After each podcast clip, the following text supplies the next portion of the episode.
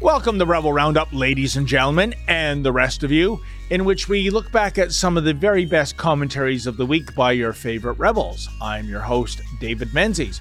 Well, the 2022 edition of the World Economic Forum is over and done with.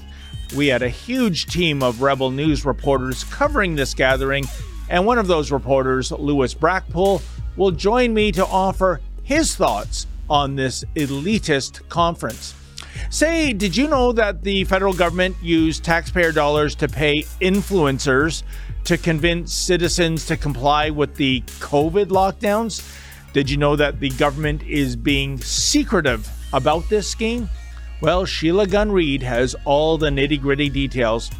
And letters, we get your letters every minute of every day, and I'll share some of your responses about our story regarding Rob Stocky, a retired Ottawa police officer who recently found out that he had his phone wiretapped by law enforcement. And why was that, you ask? Great question. No reason was given for the wiretapping, but Rob suspects his so-called crime was him taking part in the Freedom Convoy that descended upon Ottawa in late January. Unbelievable. Those are your rebels. Now let's round them up.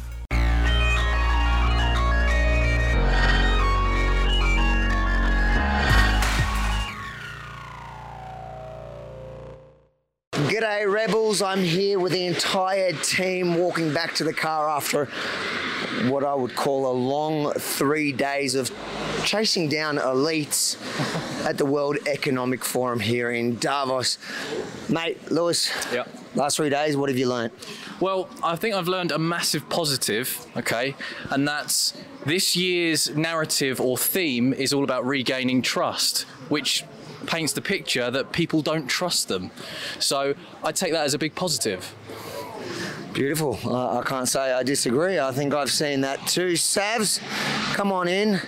Tell the people, 3 long days. What have you taken away? I think my biggest takeaway, Avi, is that we're essentially living in the globalist ideal world, right? They're far away from the people. They are pushing all of this digital central banking and metaverse on us, but are they taking part in that? Are they a part of that in their every single day lives? On top of that, they have approved press here, which is why, again, go to wefreports.com, because we're some of the only journalists that are actually on the ground confronting these elites, these globalists that are trying to push these bad ideologies on us, these bad policies on us. So, I've just really learned the importance of, one, independent media, and two, that if the World Economic Forum had their way, this is what our world would look like. They would be somewhere remote, far away from the people. We would be suffering from their bad policy, and they would be sipping champagne on the streets.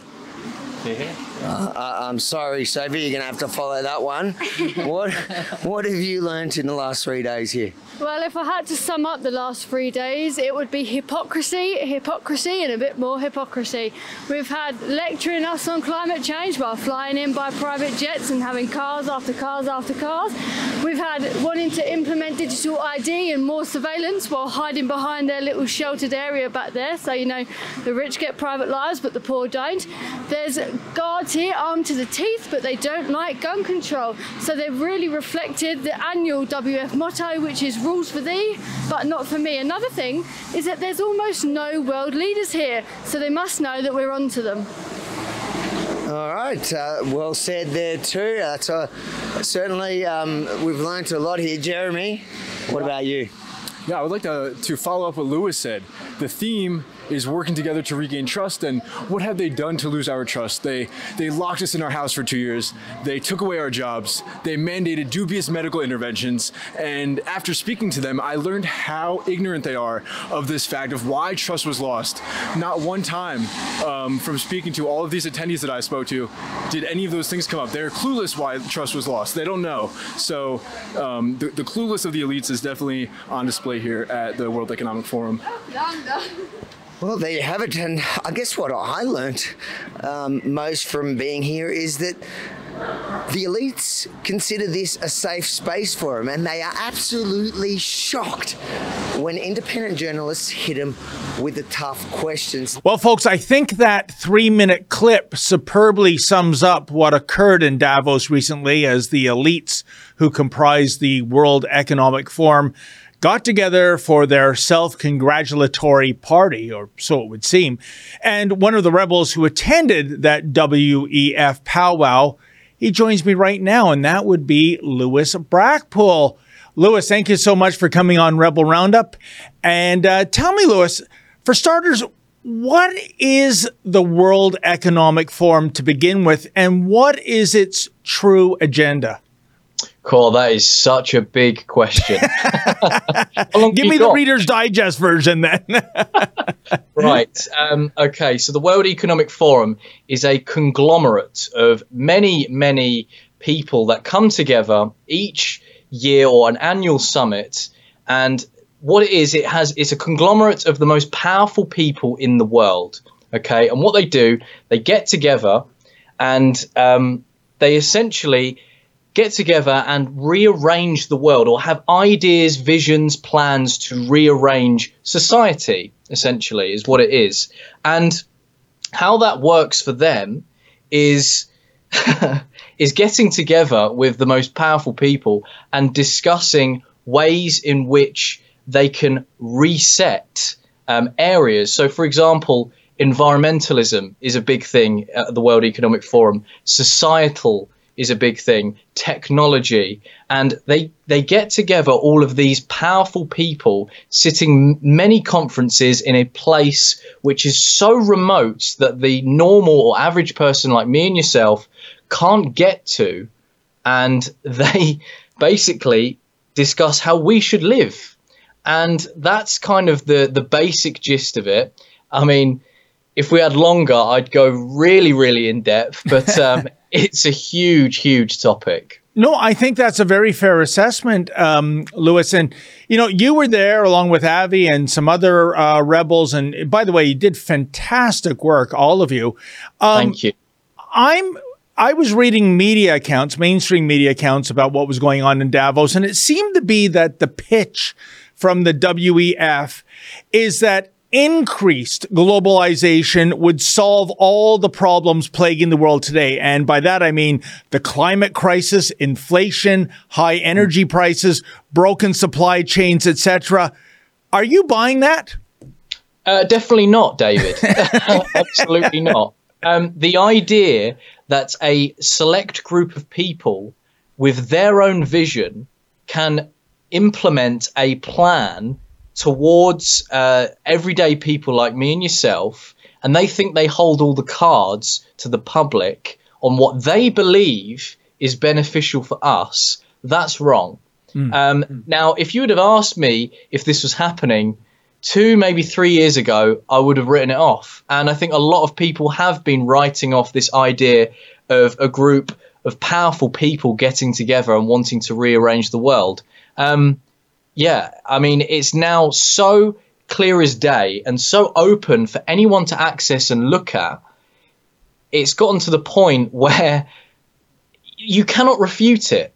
And this idea of, you know, lots of things between implementing chips into people's heads, you know, from that to, of course, tracking your carbon footprint and then potentially stopping you from going over that limit through spending or through various things, or adding so much technology to society where it almost becomes like some sort of science fiction novel.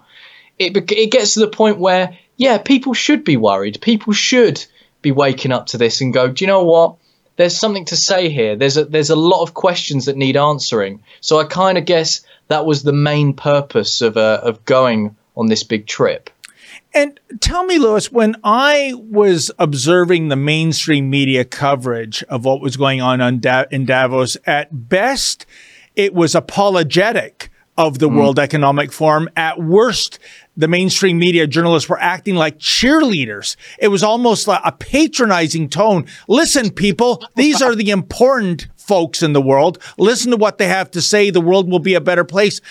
I don't know if you were monitoring what the mainstream media was reporting, Louis, but do I have it right in my assessment? Yeah, absolutely. I mean, I think Avi bumped into a New York Times senior editor, and they had, a lot to say. I say she didn't have a lot to say, but we'd had a lot of questions, put it that way. The problem is with the mainstream media in this event is that they were accredited, they were invited. So how can it be fair for these reporters to be invited to a very significant summit with the most powerful people in the world? Do we trust someone or a reporter or a journalist or an organization that was invited, handpicked by this particular organization to write a fair report? I don't think so. So I think the fairest people that would come to these sort of events and cover them would be people that weren't invited. Someone like us, maybe, not to toot our own horn, but I think people that aren't invited to these events, that want to cover them, and that aren't accredited, have more to say than these reporters or mainstream journalists that, just jump in. I would also say, Louis, that, and you guys did report on this, if memory serves, it was almost a conflict of interest because there were media organizations that were sponsors of the World Economic Forum. So we know exactly where they are weighing in when it comes to the WEF. But, the other prevalent theme in your reports, which I did not see in mainstream media coverage, Louis, is the outrageous hypocrisy, the double standards. It's almost as though the WEF was preaching, look, give up your car, eat bugs instead of steak, and everything will get so much better. And yet these cats are living high on the hog. They're jet setting in private jets all over the globe. They're staying in 5-star resorts. I mean, Louis, it's a little rich, wouldn't you say? Oh, I agree. Completely agree. I mean, even going to that private airport was, damning enough. Going to a private airport and having the air traffic controllers giving us the report on all the planes that flew in for even that day was it's pretty eye-opening. And you think to yourself, and the funny thing about that as well to add was is they said, well, unfortunately they couldn't get their private helicopter transport over after they've just flew in private jet. They had to actually take a car. So that's kind of like the, pity for them, isn't it? Complete pity for them. But it is hypocrisy. It's double standards. And do you know what? If someone was to try and, push out this climate alarmist nonsense, their message, I'd at least expect them to practice what they preach before they start, ramming this down the public's throat. Yeah, what a concept. Lead by example. And Louis, I really hope I live long enough to win some mega $1 million lottery so I can say to you one day, my friend, Louis, I'm so sorry I can't pick you up in my private helicopter. It'll just have to be a luxury SUV or limousine. I hope you don't mind. Unbelievable. But, seriously, Louis, when it comes to the WEF, I think the big question is this, and you hear all kinds of differing responses all over the political agenda. Does the WEF have any tangible power to influence the decisions of elected governments? It's a big question. I think yes. A lot of people write it off. I say yes. And the reason being is this has been in motion since 1971 and have had various dealings with many other organizations, such as the European Commission funding Klaus Schwab's first ever annual summit in 1971 for the World Economic Forum. They've modeled off of other organizations, such as the Club of Rome, which is very famous for talking about very spicy subjects such as overpopulation and things like that. They've modelled off of these types of organisations before.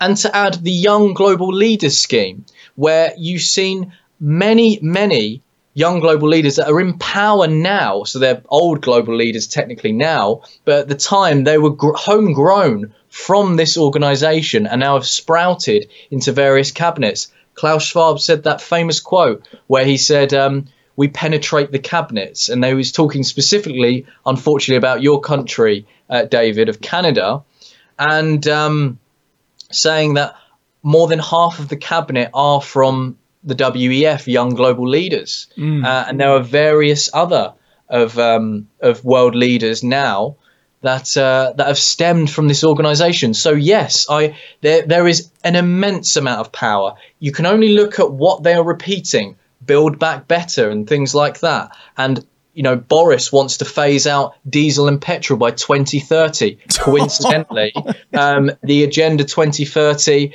and the sustainability development that the WEF are really pushing. And it's all what they're saying. It's not what I'm drawing conclusions from. It's what they are saying. So that's the key points. I'll tell you, Louis, maybe this is unfair, but maybe it's the accent, maybe it's how he comes across. But whenever I see Klaus Schwab speak, all I can think of is either a James Bond or an Austin Powers villain doing a monologue. One last question, because we're running late here.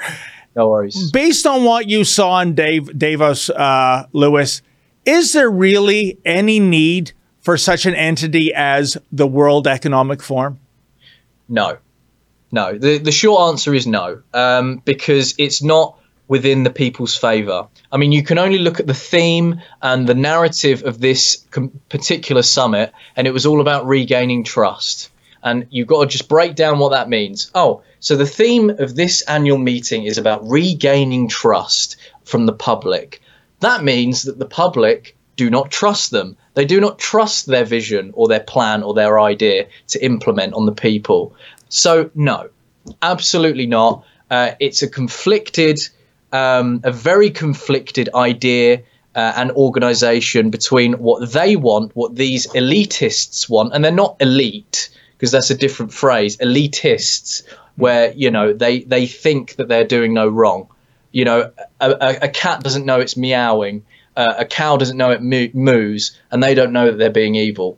So that's all it is. Wow. Well, Louis, I want to say to you again, thank you and your teammates for such superb coverage. It was true journalism. It wasn't an exercise in public relations, which was that seemed to be the agenda of the legacy media, as far as I could tell. So thank you so much again, and maybe we'll send you to the next World Economic Forum if you can actually stomach it. Stomach it. Yeah. Well, I won't be eating bugs. Put it that way. Okay, then. Thank you so much, my friend. Thank you, sir. Thank you very much. You got it. And that was Louis Brackpool in London. Keep it here, folks. More Rebel Roundup to come right after this. We know that Health Canada has been paying influencers to push pro-vaccine, pro-lockdown messaging.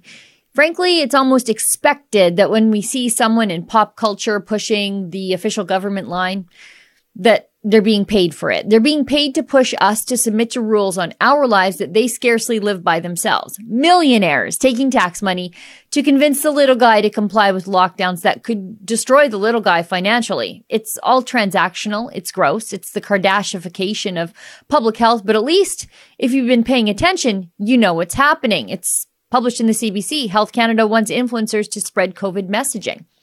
But what if the brainwashing is coming from people under the guise of government with the credibility of being part of the public health cabal?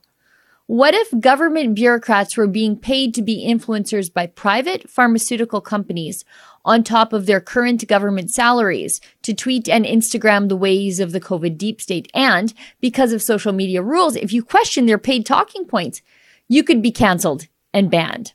Let me show you this access to information filing we found as a proactive release on the government website. What this means is someone else filed for this information and the government has now released the documents to the public. I don't know who did this filing, but I think they know something we don't. Look at what they asked for. Any document Health Canada holds to see that civil servants or executives have received amounts of money or various gifts to act as influencers for private companies for the last year to January 8th, 2021. Now, the dates are important here. They're asking for the pandemic dates. This person, I think, is asking in a sneaky way if bureaucrats are getting paid by Big Pharma to push vaccines or by Amazon, for example, to tell people to stay at home and do all their shopping that way. The government returned documents. They don't deny that civil servants were getting cash and gifts from private companies to act as paid influencers to the public. In fact, we know they were doing it. There's an admission on page 17. What we see here is an email exchange from one bureaucrat to their superior regarding a potential conflict of interest stemming from being hired as a paid health influencer as an employee of Public Health Canada. Look at this. Subject: conflict of interest declaration form. Importance high. Yeah, I bet it is. You got to get paid, don't you? Anyway. Hi, Randy. As promised, here is my conflict of interest declaration form along with a Word document with information to be included in section C of the form. I appreciate you and your team expediting this review. Thank you. And then it is all redacted. We don't know what company hired this public health bureaucrat. We don't know how much they were paid, and we don't know who they are. But we do know that the team expedited this review. But the government won't tell us, the public, who was doing it. Was it Theresa Tam? Who? They won't tell us how frequently they were doing it. They won't tell us how much they were getting paid to do it, but we do know they were doing it. They won't say who hired them. It's all redacted. Now, this is where you can help me. We are appealing these redactions. These bureaucrats don't get to use their taxpayer-funded perch and the credibility of being a so-called trusted government source, at least according to social media and the mainstream media, to enrich themselves, manipulate the public, and then hide it all. If you can help fund our research and access to investigation appeals, please consider making a donation to our special fund at rebelinvestigates.com. For Rebel News, I'm Sheila Gunn Reid.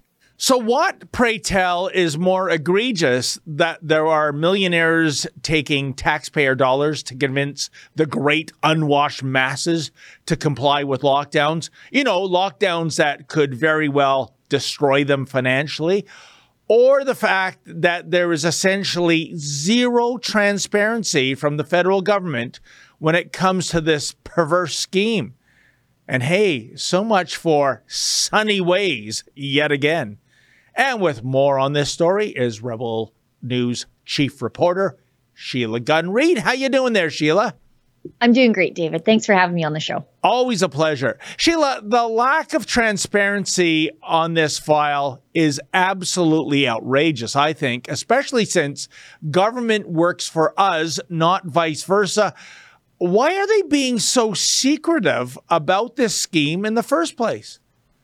Well, it's extra secretive because it's not just outside influencers that we're talking about here. I think most people know when a celebrity is telling them to run out and buy or do this certain thing that they're being paid for it.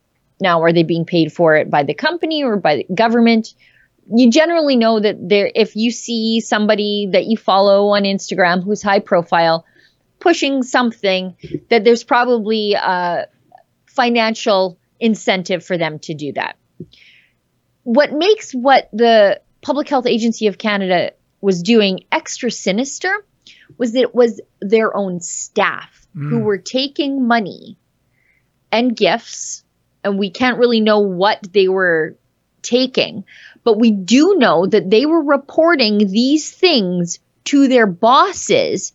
They were flagging these issues as potential conflicts of interest, basically saying, hey, this is what I've been offered, but that part's all redacted from our documents. Can you clear this as quick as possible so I can do this deal? That's what we're seeing. And we don't know the companies, we don't know the terms, but we do know that public health agency bureaucrats and staff were being paid as influencers by outside companies. And what's interesting here and what makes me suspicious is it was happening during the time of the pandemic, during that time frame. So were they being paid by Health Canada to the Public Health Agency of Canada? Were they being paid by Moderna, Pfizer, some of these other companies? Were they being paid by Amazon, the lockdown beneficiaries? We don't know who they were being paid by or the agreements that they were getting, you know, these payments and gifts around. We do know what was happening, though, because it's in the emails that they were flagging the potential conflicts of interest to their superiors. You know, Sheila, in the bigger picture, what do you think about this whole idea of influencers basically promoting an experimental vaccine? I think back to late last year, Peel region here in the Greater Toronto Area, they had the chief medical health officer join forces with Brampton Batman in order to get kids on board with getting the jab. In Toronto, Mayor John Tory teamed up with Pokeroo from Polka Dot Door, which went off the air in 1993, I believe. Yeah. So there's no young people that know who Pokeroo is. But the point I'm trying to make here, in this case, the influencers were kid-friendly icons to, I guess, get kids excited about getting jabbed. It gives me a queasy feeling. What about you? Yeah, it does me too. For example, if I'm wearing a T-shirt or something of a company, I've never gotten paid for it. No one's ever paid me to promote anything ever. You know, if we're doing a sponsorship in one of our shows, for example, we've had sponsorships in the past with Resistance Coffee. We make that very clear. But there's low liability in, you know, promoting a coffee company or wearing the T-shirt of an archery store that stood up to the lockdown. There's low liability in that for the person doing it. And equally, there's low liability for these influencers. If they use their platform and, you know, their social clout, I guess is the right word, to incentivize other people and encourage other people to engage in things they otherwise wouldn't, like vaccinating their little tiny children, what's the harm in it for them? They get paid and they get to go on with the rest of their lives. But who lives with the fallout if something goes wrong? Not them, but the people they encouraged. And so there's more social consequences, I think, when they're pushing these medical initiatives, really, as opposed to just pushing a brand or a supplement company or whatever. That's, I think, a lot different for an influencer to do that than to encourage people to take, as you say, experimental vaccines where we are now learning a lot more about the consequences for certain people and injuries for certain people due to, you know, this push to vaccinate immediately as many people as possible. And, you know, Sheila, another issue, I think, is do celebrity endorsements work? I mean, I can't get myself into the mind of somebody who looks at a so-called influencer and says, oh, yeah, because he or she said that, I'm going to purchase that good or service, or in this case, get vaccinated. I mean, you know, I see Wayne Gretzky on TV right now promoting a MGM gambling app. That doesn't mean I'm going to rush out and sign up. If I want to gamble, I'm going to do my research and I'm going to gamble on the merits of the odds and payouts and whatnot. So again, I bring it back. Does this kind of influencing from celebrities and so-called celebrities even work? I don't know. I think sometimes it does it. And I think it depends on the mindset of the person that you know, the media by which you're consuming it. For example, you know, when you see the Daily Wire promoting their brand of razors, their council-proof brand of razors, that's a little different because it's appealing to people like me who want to support brands who support freedom. Yes. Resistance Coffee is a great idea of this. In the past, Black Rifle Coffee, people supported Black Rifle Coffee because it was sort of a pro-Second Amendment company. And so I think when there's also a social issue behind the brand being promoted by the high profile person, I hate to use the word influencer, that's a little different than Kim Kardashian wants me to buy these supplements that she promises will make my butt big. I think that's a little bit different. Now, that On the flip side, there are people who are on social media for those reasons. They follow influencers because they want to follow the trends and jump on the trends, and they have a very superficial sort of worldview. That influencing does work on them. And that other influencing, it kind of works on me. So I guess it depends on who's doing the influencing. Interesting. Sheila, one last question. Given all the mystery on this file, where do we go from here in terms of getting the truth of the matter? You know, we're appealing those redactions. Again, this was not one of our access to information requests. We found this on the proactive release website, and it came back redacted. So what we have to do is refile so that it's now our access to information request, which means after we refile, and then naturally they send it to us completely redacted too, then we can refile and appeal. And that sort of stuff, as you can already tell, takes time and it takes money. We have a researcher who helps us because it's just impossible for us to do journalism and all those other things while dealing with the boring paperwork side of journalism. And so if people would like to support our continued access to information investigations, particularly in trying to find out who was paying public health bureaucrats to, influence, but we don't even know on what. If you'd like to help us get that information, please consider making a donation at rebelinvestigates.com. Well, Sheila, it was a great piece, and thank you for warning me away from ingesting those Kim Kardashian special pills. I don't know. You have a good weekend, my friend. Thanks, David. You too. All right. And that was Sheila Gunn Reid, somewhere in the northern hinterland of Alberta. Keep it here, folks. More of Rebel Roundup to come right after this. The federal government has invoked the Emergencies Act to supplement provincial and territorial capacity to address the blockades and occupations. The government is issuing an order with immediate effect under the Emergencies Act, authorizing Canadian financial institutions to temporarily cease providing financial services where the institution suspects that an account is being used to further the illegal blockades and occupations.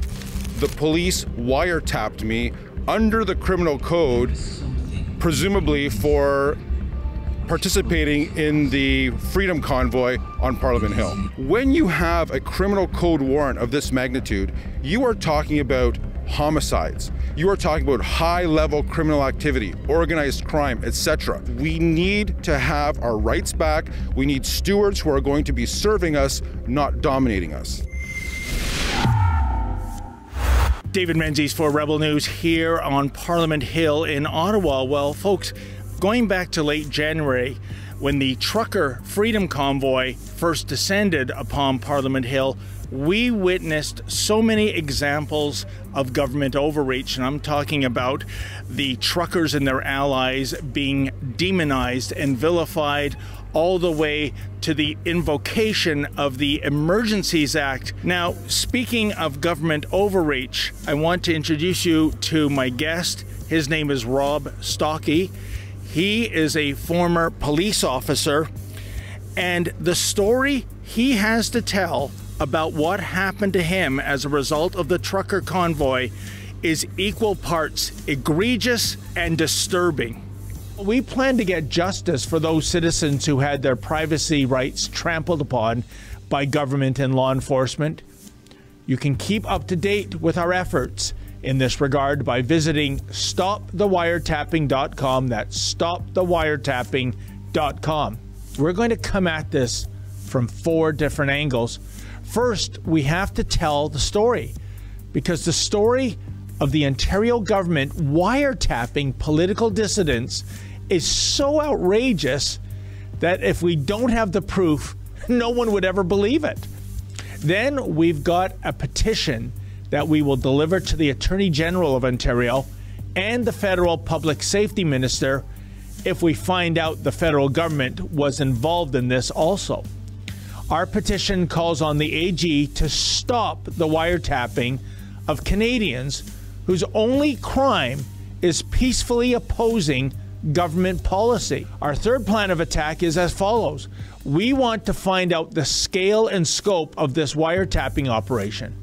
And we want to know who exactly was wiretapped. We have an anonymous intake form at the same website, and that is StopTheWireTapping.com, where you can submit your information, and we promise you, you will remain anonymous. So Rob, thank you so much for joining me today. As I mentioned in the preamble, you recently received a letter from the Attorney General of Ontario's office dated May 18th, 2022. And what did that letter say? First of all, David, thank you for having me on your show, and thank you for covering this very important story. It's very important that the public hears about what's going on because it is so egregious. On the 18th, I received a letter from the Attorney General of Ontario basically explaining I was actually the object of intercepted communications, which is a wiretap. So for people who aren't familiar with the language, the police wiretapped me under the criminal code, presumably for participating in the Freedom Convoy on Parliament Hill. And this was news to you, that you were wiretapped. I understand, Rob, that after a certain period of time, the rules are that you have to inform the subject of the wiretapping that he or she was indeed wiretapped. So that's why you got the letter. What was the reason for the wiretapping of your phone? Well, if you look at the letter, which I've provided, there is no reason provided. It just says that I was the subject of a wiretap from these two dates. And if you look at the actual section that I was wiretapped under, I was wiretapped under a section of exigent circumstances, meaning that the circumstances were so urgent and so worrisome about criminal activity that the government did not have time, or the officers investigating did not have time, to qualify all of the potential issues and reasoning why they're getting this wiretap. So this wiretap was not only an emergency type of wiretap, but it was also allowed to be done ex parte.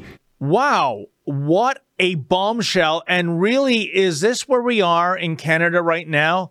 That apparently having a contrarian opinion to the government makes you a so-called enemy of the state, and thus you can be subjected to wiretapping? Hard to believe that 2022 is the 40th anniversary of the Canadian Charter of Rights and Freedoms. In any event, you had plenty to say about what happened to Rob Stocky. Sven Carlson writes, "Their tyranny in disguise met peaceful but massive protests from regular working people. They got pressured enough to drop their democratic disguise and show their true authoritarian colors." Well, Sven, given that the law-abiding Rob Stocky is not a member of the mafia nor Al-Qaeda, subjecting this citizen to a wiretap is surely a textbook example of tyranny. We still have no official reason for the wiretap. Indeed, what did law enforcement officers say about Mr. Stocky that convinced a judge to grant the wiretapping order in the first place? This remains the biggest unanswered question thus far, and I'd love to know the answer. Supreme writes, "Man, of all the countries in the entire world, who would have thought this is the face of Canada today?" And here's the worst part, Supreme. Under the Trudeau-Singh regime, things are going to get worse before they get better. Just consider Bill C-11, which will allow the government to censor the internet. Apparently, impolite thoughts and words are verboten in Canada these days. T. Amos writes, "None of the legacy media would cover this." That's a very good point, T. Amos. There is a huge story here, and since we broke it, I've done one interview with a radio station. That would be Saga 960 AM, and that's it. So where is the media snowball regarding this incredibly important story? Or are most members of the legacy media on side with the idea of wiretapping those who took part in the Freedom Convoy. J.J. Chadoy writes, "Is this made up? You know what, J.J.? At first, we were skeptical about Mr. Stocky's story, too. Then he supplied us with the evidence, namely that letter from the AGO. Because really, it does sound surreal, doesn't it? The idea of the government and law enforcement spying on law-abiding citizens simply because of their political leanings? Incredible." And Hogwash writes, "Haven't you heard of the cone of silence?" Oh, I sure have, Hogwash, but does one laugh or cry? The cone of silence, of course, was that anti-eavesdropping device featured in the classic Get Smart TV series back in the 60s. It was meant to shield conversations from enemy agents. Alas, it never worked properly, but if some tech guru could revive the cone of silence idea and work out all the kinks, maybe there would indeed be a thriving market for such technology in Canada in the 21st century. And really, folks, how sad is that? Well, that wraps up another edition of Rebel Roundup. Thanks so much for joining us. See you next week. And hey, folks, never forget, without risk, there can be no glory. Good night.